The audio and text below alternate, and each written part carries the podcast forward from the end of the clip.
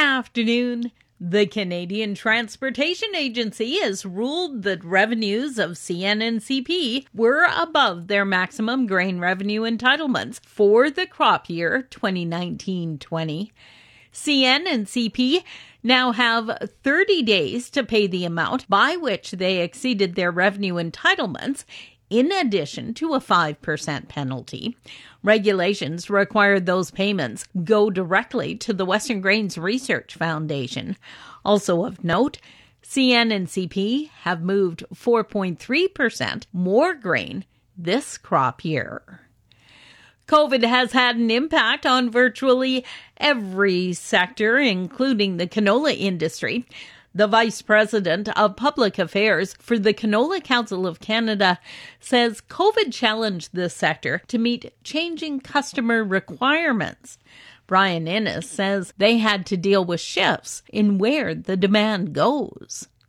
Uh, as an example, um, a lot less uh, was required, a lot less canola oil was required for food service and restaurants in the beginning. Um, and also, there have been major shifts in biofuel demand uh, throughout the year as a result of that as well. So turning the page uh, to 2021 means for canola growers that there is a lot more optimism going in uh, to next spring. Prices are much higher than they've been um, in, in, the recent past. Uh, the, uh, the, supply is tight, and it's certainly bringing some encouragement for the sector in 2021, even if our market uh, remains constricted in China. Cleanfarms is acknowledging some major accomplishments in a year that helped them celebrate their 10th anniversary. Over the last decade, they've gone from operating two recycling programs to collect empty pesticide and obsolete pesticide jugs to operating five permanent programs. In addition, they've been operating pilot programs in Quebec, Manitoba, Saskatchewan, and Alberta to point the way to recover more ag plastic waste for products like used twine, grain bags, and silage wrap for 2020, they are optimistic that farmers may have set a new record for returning small pesticide and fertilizer containers for recycling. Final results will be calculated in the new year. In 2019, farmers brought back nearly 5.5 million containers.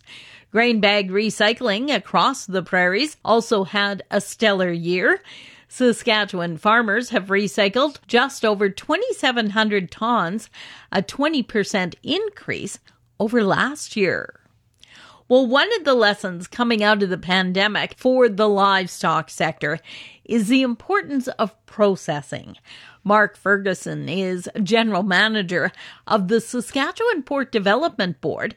He says the hog industry, which runs on just in time delivery, notes processing is a key cog in the supply chain. The main issue we've had is uh, in April, many U.S. processing plants were forced to temporarily shut down due to the pandemic and COVID cases among their workers. And this resulted in a big uh, glut of hogs in the market and, and animals that simply couldn't be processed. So, you know, this uh, really depressed prices and and uh, along with the shift where uh, North American demand was affected because just so many restaurants were closed and operating capacity. It just had a a devastating impact on the markets. Ferguson says since March, COVID 19 has certainly affected and shaped the industry, but he's proud of just how farms and processors have handled the situation.